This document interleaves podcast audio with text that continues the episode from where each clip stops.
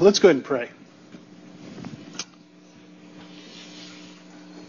Father, I pray that uh, as we gather here today, that we would constantly remember that these are not just mere words that we sing. As we come and we gather and we sit here to listen to the preaching of your word, that these aren't just words that we're to delight in. That these aren't words that we're just to say, gee, that was that was nice, that was good. I, I like that. And then walk out of here and not be changed by it, not be motivated to step forward in faith, not be willing to live it out. God, so often we think that there's some sort of distinction between the call to salvation and the call to discipleship. God, I pray that if there's one thing that we walk out of here with, it's, it's that we realize that that's just not the case. The call to discipleship is not optional. It's for all of us. And God, we know that you are a, a good and perfect God, a giver of grace, who always gives us the grace to walk in obedience. So even when we think it's hard, even though we're scared, even though we don't know how we're going to go about doing it, May we always remember that you give the grace for us to walk in obedience. And I pray that we would desire that this morning. It's in Christ's name we pray. Amen. Hey, turn with me in your Bibles to Mark chapter 1. That's page 836 in the Bibles there in the chairs. Um, I'm going to be preaching on Mark 1, 16 through 20. But I'm going to begin reading in verse 14 because there's, there's some contextual things I want us to be able to pick out. So let's look at Mark 1 14 through 20. It said, Now after John was arrested, Jesus came into Galilee proclaiming the gospel of God and saying, The time is fulfilled and the kingdom of God is at hand. Repent and believe in the gospel. Passing alongside the Sea of Galilee, he saw Simon and Andrew, the brother of Simon, casting a net into the sea, for they were fishermen. And Jesus said to them, Follow me, and I will make you become fishers of men. And immediately they left their nets and followed him. And going a little farther, he saw James, the son of Zebedee, and John, his brother, who were in their boat mending the nets. And immediately he called them, and they left their father Zebedee in the boat with the hired servants and followed him.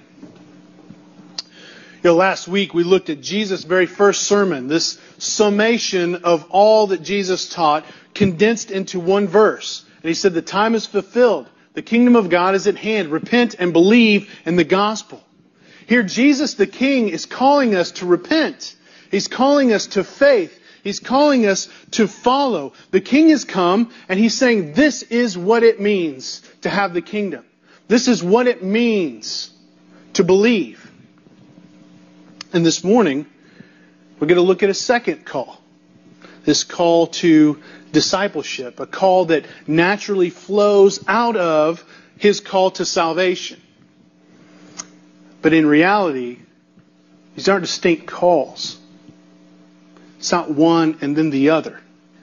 They're really one and the same. The call to salvation is a call to discipleship. And this is a big deal. This is especially a big deal for us. Comfortable, complacent, middle class, easygoing, never having to suffer, entertaining ourselves to death Americans. This is a big deal for us. Because we want to take this passage and we want to make the call to discipleship optional. We want to look at it, we want to read and say, you know what? Jesus was talking to his disciples here. He's talking to those who would be apostles. And we might say, well, that, that, that might apply to those who are called specifically into ministry, but not for me, not for the average guy here. That discipleship thing, that, that's optional. But in reality, it's for everyone. When we do this, we ignore the one who calls us. We set conditions and parameters on our own willingness to follow, and therefore we, we reject God's process for our growth. We drag our feet and we delay and we think that obedience can come when I'm ready, when I'm willing, and, and you just hold on there, God. And we make the purpose of discipleship voluntary. that we can take it or we can leave it. It doesn't really matter. We can either elect to do it or not, depending on how we feel that day, depending on how it fits into our schedule. And we want all the benefits that come with being a disciple of Christ, but we don't want to pay the cost of what it means to follow. I mean, think about it. We don't want to go to hell, right? I mean, who here? Anybody want to go to hell? No. We don't want to go to hell, but, but, we don't want to forsake our beloved sin. Right? That one thing that keeps us from Christ.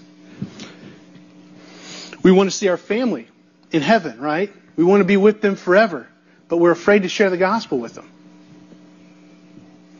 We want things like streets of gold. We want pearly gates. We want mansions. We want banqueting tables. We want the tree of life.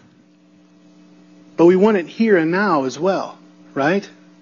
We want the kingdom of God, but we want our own kingdoms too. And so we want the gifts of God, but we don't want the giver. We interpret passages like this one as, as a special call to the chosen few, to the disciples, to those who are called specifically to ministry, and not the outworking, the natural response to the call of salvation. And though you can argue, yeah, he's, he is clearly talking to those who would follow him. He's talking to Andrew, he's talking to Simon, he's talking to James and John.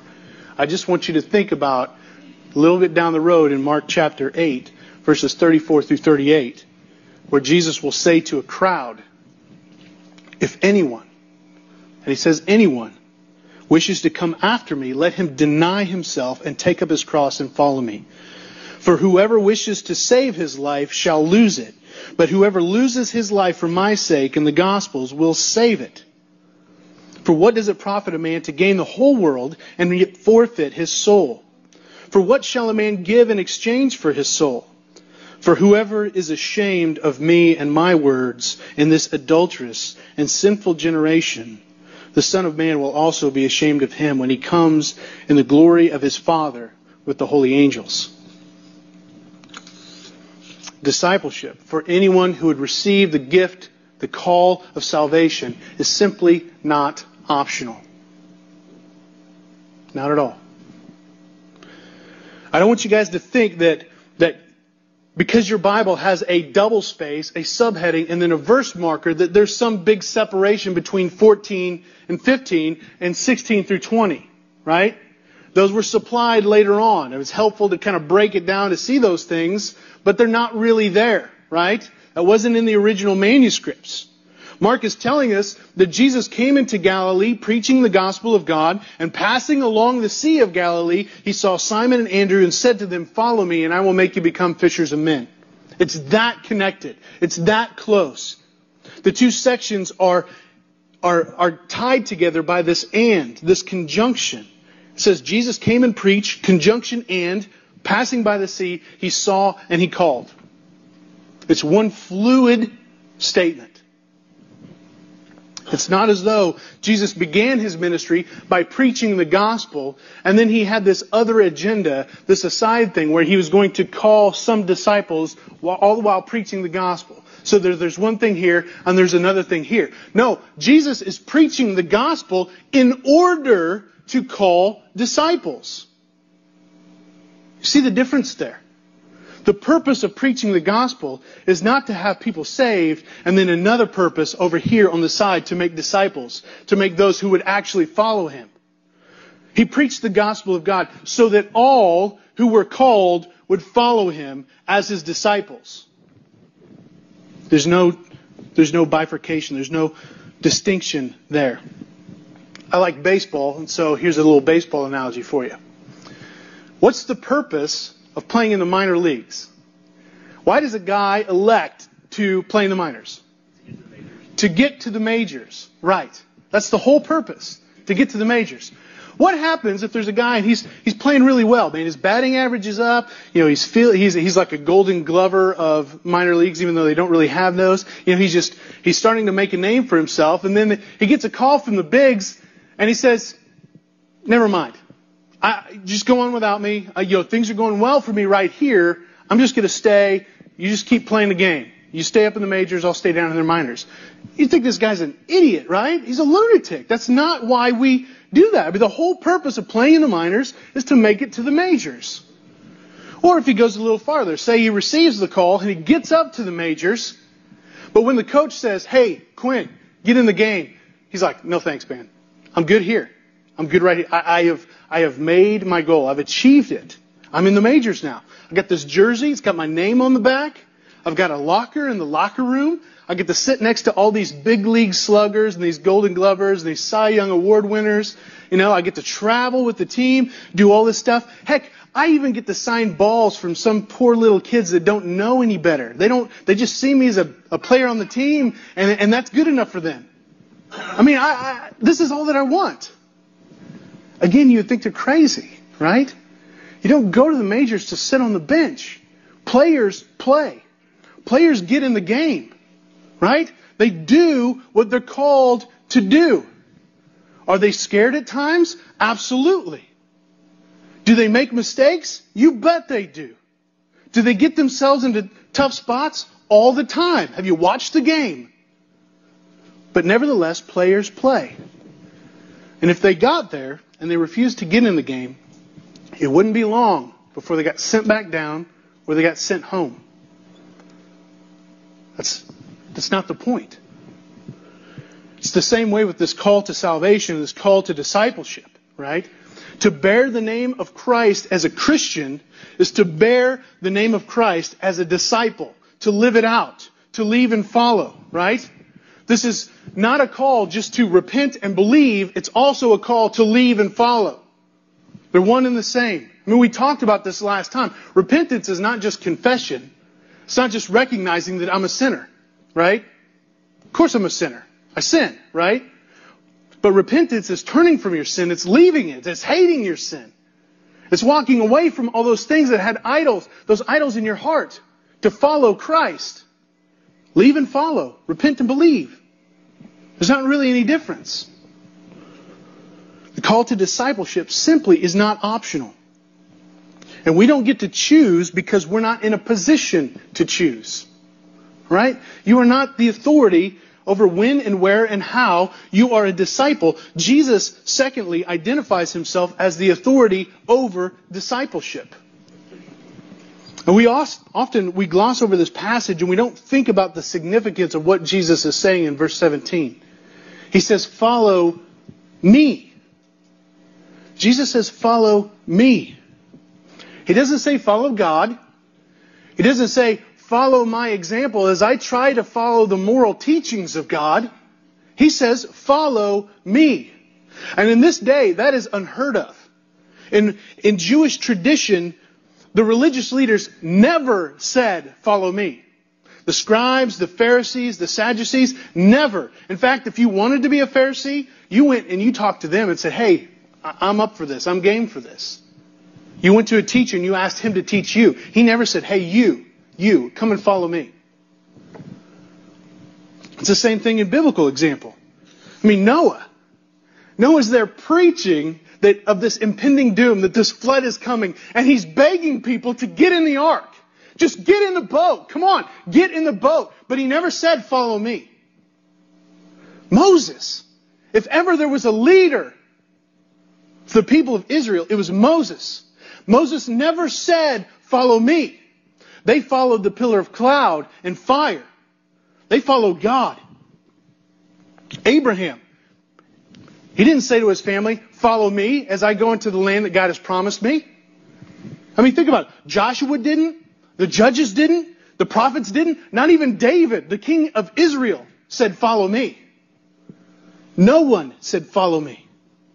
It's absolutely unheard of in biblical history for any man to call another to follow him apart from the delegated authority of God. And God would always make it clear. He would speak, and they would follow God through the leadership of this person. Only Jesus takes this kind of authority for himself. He speaks, not with the authority of man, but with the authority of God. I mean, here Jesus gives a command with a promise, and he guarantees that their obedience will result in blessing. He says, Follow me, and I will make you become fishers of men. And only God can do this. But yet, that's exactly what Jesus does. Jesus spoke, and they left absolutely everything. Everything. They left their jobs, they left their possessions, they left their family, their hired servants. I mean, there's poor Zebedee just standing there in the boat with the nets in his hand next to his servants while his sons are just walking off. He's like, hey, what about me? And I don't think it's, it's because they didn't like their jobs. I don't think it's because they were just ready for something new. I mean, this is because Jesus speaks with authority. This would be the equivalent of Jesus walking in this room and saying, Caleb, follow me. And you get up and you leave everything. You leave your keys, you leave your car, you leave your ID, you leave your wallet, what little money you have in there, your credit cards, you know, you, you just, you, your cell phone, your computer, anything that you have, you leave it all. You walk away. You keep your clothes, but, you know, but you walk away from everything. I mean, think about it. It's walking away from house. It's walking away from your dog. It's walking away from your family. It's walking away from anything that you find identity in. Your job, your favorite TV shows, all of it, gone. Anything that you might identify yourselves with, they walked away from right there in their desire to follow Christ. And they did it without question. They did it without challenge. They did it without delay. Who does that? Nobody does that. I don't do that. And the reason they did it is not because they're super faithful, but because Jesus is the authority over discipleship. He calls and they follow. Jesus shows here that he has authority over people. He speaks, and those who are called answer. He says it later in John 10, verses 27 through 30. He says, My sheep hear my voice, I know them, and they follow me. I give them eternal life, and they will never perish, and no one can snatch them out of my hand. There you see that call to salvation, right? My Father has given them to me, is greater than all, and no one is able to snatch them out of my hand. I and the Father are one. He says, I and the Father are one. And guys, the folks that heard him picked up stones to stone him because they said he, were, he was blaspheming. He was putting himself equal to God. He's showing that he has the authority to call his disciples not only to be saved, but also to obey. We don't have the authority to dictate to Jesus when and where and how we will follow him. He is the authority. He speaks and we follow. This is not discipleship by committee, all right? We can't take or leave what we don't like. Disciples do not have the option to barter with Christ. It's also it's interesting to note that those who came to Jesus on their own terms, yet still desiring to follow Christ, didn't end up coming. I mean, think about the rich young ruler, right? He, he came to Jesus desiring to follow Jesus, and Jesus said, Hey, no problem, just give up your riches and come and follow after me. And he couldn't do it. Think about the man who who came. Uh, uh, Caleb mentioned this. And, and Jesus said, Hey, I don't have a home. I don't have a place to lay my head. There was another man that came and he said, Hey, I want to come and I want to follow you. Just let me go back and say goodbye to those back home and then I'll come and follow you. Jesus refused him. Or the man who simply wanted to bury his father. He just wanted to honor his father. And Jesus said to him, Let the dead bury their own dead.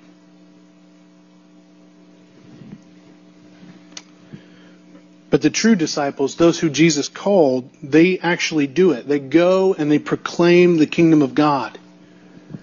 All these men that came to Jesus, each of them were desiring to follow him, but with conditions. They weren't willing to give it all up. They weren't willing to, to lay down all their, their previous allegiances to follow Christ, even though their desire was still there. And Christ said, You've got to give it all up.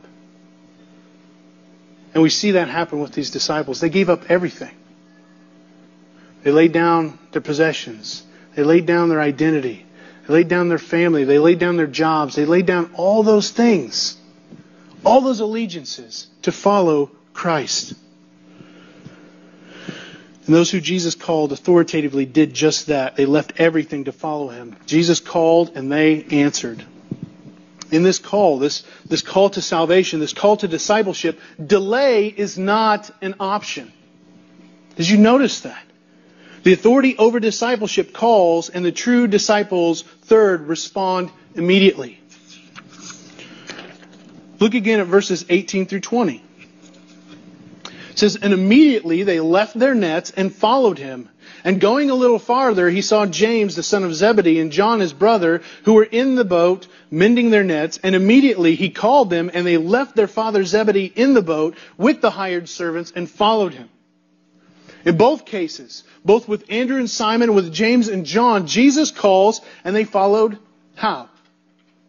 Followed immediately follow without question, without delay, without challenge. This call to discipleship is an immediate call. Listen, folks, to delay is to disobey. God is not honored in our half-hearted attentions to follow Him, but yet with no follow through. He's not honored in that. He's not pleased with that. When has delayed obedience ever been a good thing in the Bible? I mean, think about Jonah. What was the result of Jonah's delayed obedience? Pretty sure God sent a storm to crush the boat that he was in. And he spent three days in the belly of a fish. Was God delighted in that? No. That's what it took to get Jonah to obey. But God was not honored in his delayed obedience. Delayed obedience is always disobedience. Jesus requires an immediate response for us as believers, when we read Scripture, when we come across a passage and it convicts us, we are to respond then, not eventually. We're like, oh man, that's a good idea. I'm going to have to do that at some point in my life when I'm ready to give up my sin. When I'm ready to stop making life about myself, I will do that thing. No. It's the same way when we're speaking with our brothers and sisters in Christ and, and they come and they come around us and they say, listen, man, Scripture's clear here. You need to be doing this. You need to give up this and do this. And you know that the Holy Spirit is working through them. You're feeling that conviction. But yet you say, I'll do it later. That's never a good thing. When we study Scripture, when we meet together, we seek to know who God is and who we are in light of Him, and as a byproduct of that, what we should do in response. We don't just end there. Oh, hey, look at that. God is gracious. Awesome. Amen. Or, hey, I'm a sinner. Recognize it. I get it. But we're called to respond. We're called to do something different from here. The Word of God is supposed to impact our lives and our hearts so that we're not the same. We change, we do, we grow, we follow.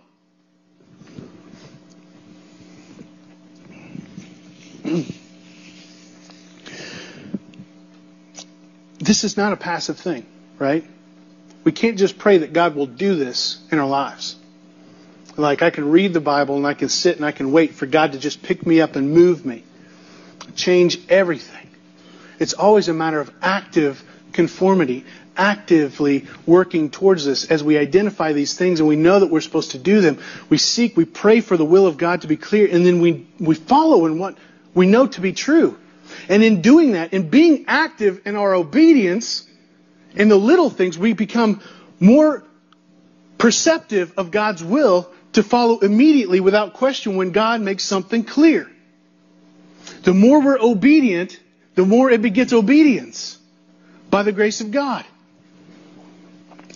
As we prepare ourselves through reading His Word and responding, it's easier for us to then respond immediately. Right? So if you're sitting here and you're thinking, all I got to do is read my Bible and pray, and then God's just going to flip a switch for me, I'm sorry. Flip a switch is in like, oh, I know what I need to do, and now I need to do it. And by God's grace, you will be able to do it. You don't know how. It won't be easy, but God will give the grace to walk in what He's given you. And even in this authoritative call to immediately become disciples of Jesus, I mean, God even gives grace here. Mean, we see it in the text. We also see in this text that, that fourth, there is a process of discipleship. We call it disciple making for a reason. It doesn't happen in a moment. It's not an overnight flip the switch kind of deal. It's a process you have to make. And making, when, when have you ever been able to make something and it didn't take any time? Right? I mean, you make a cake and it takes time.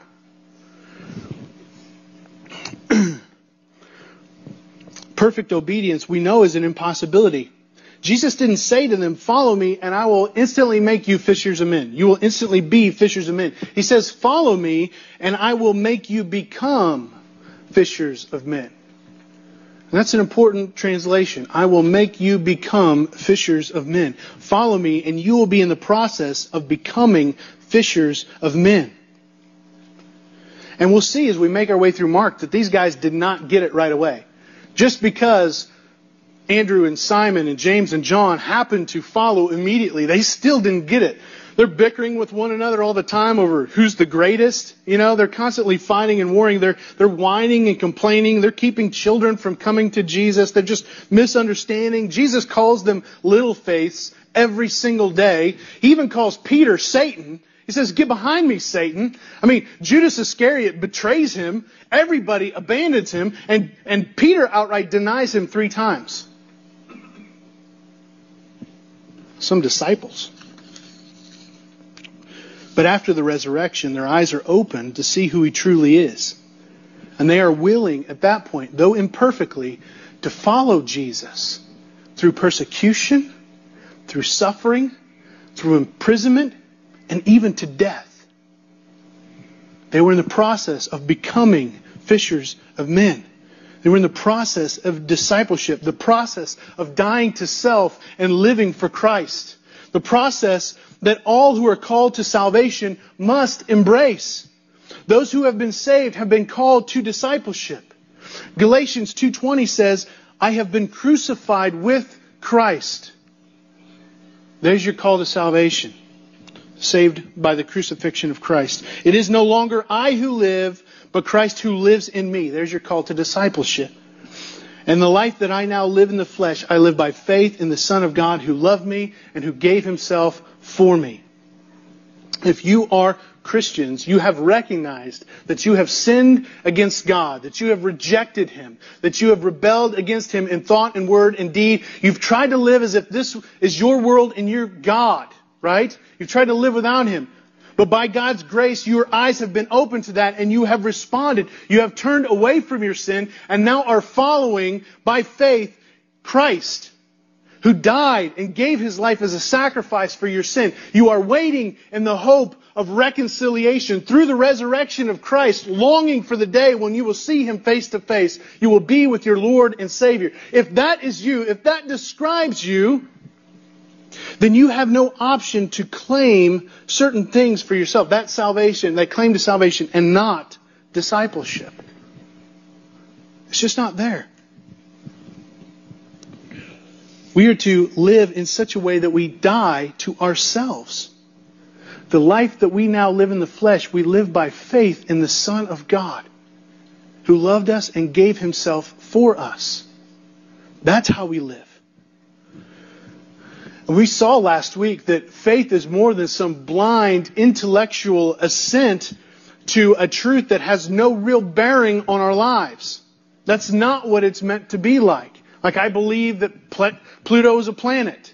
That's not the way belief works out in Scripture. We are not Jesus' disciples because we simply learn about Him, but because we follow Him. Alright? It's not enough for us to just learn something about. We're not disciples because we learn about. We're disciples because we learn how. You cannot be a disciple unless you do, unless you act, unless you live, not for yourself, but for Christ. Another sports illustration. You guys recognize that, that sports fans are not players, right? They're not. Sports fans are not players. I mean, you can buy the jerseys. You can go to every game. You can learn every play. You can learn everything there is to know about the team, but that doesn't make you a player. You're not a player unless you learn how to play and you achieve that level, right? You, you work to that end and begin, you actually get, I'm like Jim. Jim may have graduated from the University of Oklahoma, but he's not really a Sooner. Not in the football sense of the word, right? He's not a, an Oklahoma Sooner that runs out there onto the field and plays the game. I mean, he knows how the, all about the game. He can talk your leg off about the game, but he does, he's not a player. He's not a Sooner, right? There's a difference, a marked difference. He's never put on a helmet. He's never put on the gear. He's never walked down on the field. He's never, you know, he's never taken it down. I mean, this was Rudy's big dilemma, right? He wasn't recognized as a player for Notre Dame unless he got into one play, right? Even Rudy understood the difference between a player and a fan, even though it cost him a lot.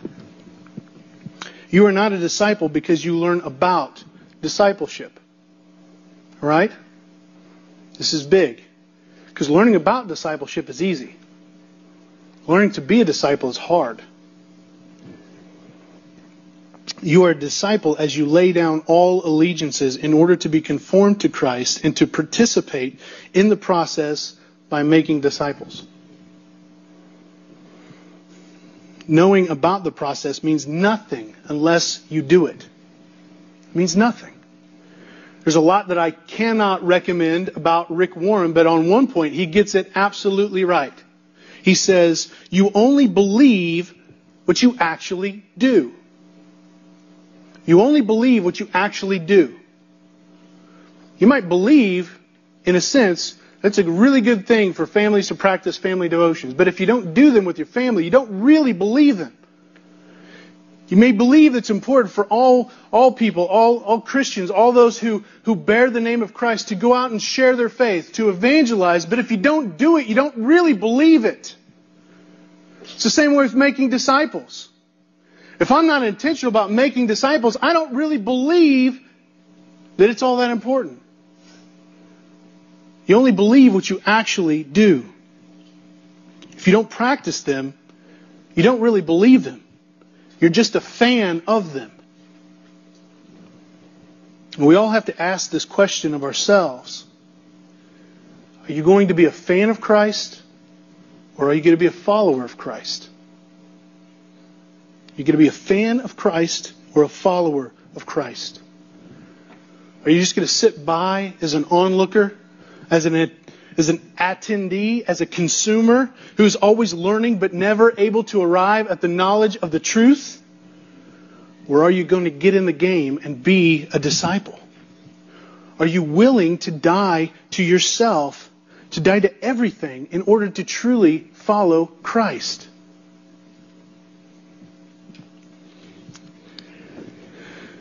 So Jesus, Savior and Lord authoritatively and immediately calls us to salvation and to this process of discipleship. But in it, He also defines for us the purpose of discipleship. He says, Follow me, and I will make you become fishers of men. You will be men and women who catch people. Right? That's what you are to do. It's interesting, of all the analogies that he could have given them, that he uses this one. I mean, obviously, you kind of think circumstantially that works out, but I think that Jesus is more intentional than that. Jesus could have called them servants, but he didn't. Because his intention is more that we just do good works. That we work really hard doing all sorts of random things for Jesus. He didn't call them shepherds who were to tend the sheep of those that Jesus himself had gathered. He didn't call them priests who are to pray and intercede as prayer warriors for other people. He didn't call them he didn't call them craftsmen who were to build others up. And he didn't even call them farmers who were meant to plant churches. He called them fishers of men. All those things could be included in what a disciple of Jesus does, but as a disciple, you are to fish for men who by implication will also fish for men. To be a disciple is to be a disciple maker. Right? You are in process, but you are helping others in the process. A disciple is those is to catch those who aren't disciples, right? If you're going to be a fisher of men, you're catching men once they were not with you, now they are with you, right? And making them or helping them to become disciples as well. You're catching those who are not, and you're helping them to become. Fishers of men catch them, and just like Jesus, they do it by proclaiming the gospel. Proclaiming for salvation, proclaiming to let the gospel apply to every aspect of their lives. I think that this is an important distinction. A lot of times we make this separation between evangelism and discipleship, right? Like based upon context. Evangelism is for unbelievers, discipleship is for believers. So I can focus my attention in making disciples just by focusing on believers. Well, you're going to run out of believers, right? It's all gospel ministry. I mean, this is what Christ's disciples do to make disciples. And we get a pretty clear indication from Matthew 28, verses 29 and 20, of what that looks like. Jesus says, Go therefore and make disciples of all nations by baptizing them in the name of the Father, the Son, and the Holy Spirit, teaching them to observe all that Christ commanded. You don't baptize people who are already believers, right? Baptism is meant to symbolize that entrance into the covenant community, that their identification with Christ and with His church, right? That's, that's the beginning of this discipleship process that started even before that, before they were even believers, and it continues until they have now applied the gospel to every aspect of their lives so that they observe all that Christ commanded. There's not a distinction between evangelism and discipleship. It's all gospel ministry. We're proclaiming the gospel, we're applying it to every aspect of life. That's what disciples are to do. That's what we're all called to do. And what we do is meant to have an eternal impact on those we go fishing for. This is the difference between gospel proclamation and, and being proclamation centered and being sort of work centered, and trying to slip the gospel in the back door. What we do is supposed to have an eternal impact on the people around us. If we're just good people that do good things, how, what's going to make us distinct from the benevolent Muslim or the faithful atheist, whatever that might be? You know, this, like, people can do good things. What, what separates us, what makes us distinct is the fact that we proclaim the gospel. I mean, you think about this concept of being a fisher of men, of going fishing for men. Who's, everybody's been fishing, right? Has anyone not been fishing here? Right? Do you ever think about the consequence, the effect on the fish? Is a fish ever the same after it's been caught? You know? Like a fish that takes a bite of the hook is never the same. A fish that is caught up in the net is never the same. Even the ones that get away. Even the ones who we release. Even the ones who we might happen to leave up on the shore for the birds to eat. They're never the same. This is the consequence of gospel ministry. It has its effect. The gospel will, God will, by, by his nature, according to his call, keep some. And even those who are let go, those who are released, they bear the effects of gospel ministry. For a fish, it's a hole. You know, they've got a hole in their mouth or something like that. They bear the weight of that forever, right? For those who reject the gospel and walk away, they're going to be judged more harshly because they've, they've heard the gospel and they have not believed. Those who are caught are transformed by it. Their life is never the same when you hear the gospel. It's never the same.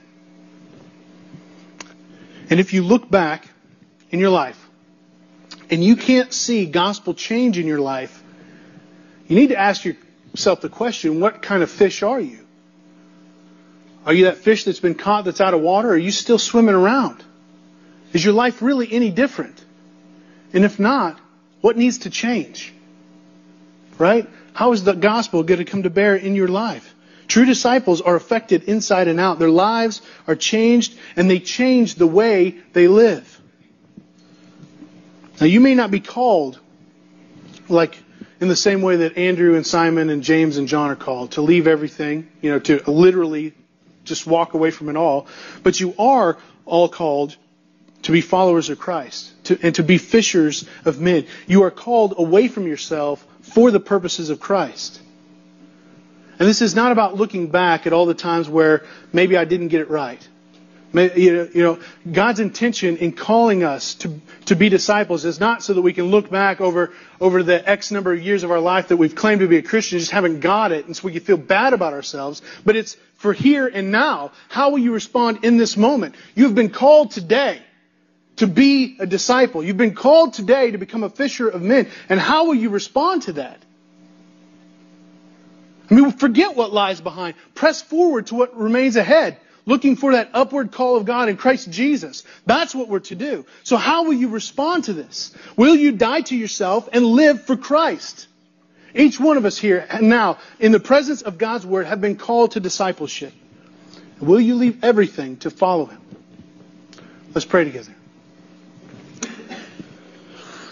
Father, we see from your Word that that there is no distinction between a call to salvation and a call to discipleship. That that you're not calling us just so that we might believe and continue in life as we know it, but that the gospel comes to bear in our lives and we're forever changed. God, I pray that it would have that effect in our lives today. That we would not be the same after this moment. That this would be a call, a reminder to repent and believe, to leave and follow. God, we thank you for your word. We thank you for Christ and his sacrifice, that you have not abandoned us to our sin, to our hatred, to our rebellion against you. But because of your loving sacrifice through Jesus Christ, you have bought and paid for those whom you have called. And that demands our life, demands our all. God, I pray that as we sing this next song that we'll take these things to heart. And that we would immediately get up and follow. It's in Christ's name we pray. Amen.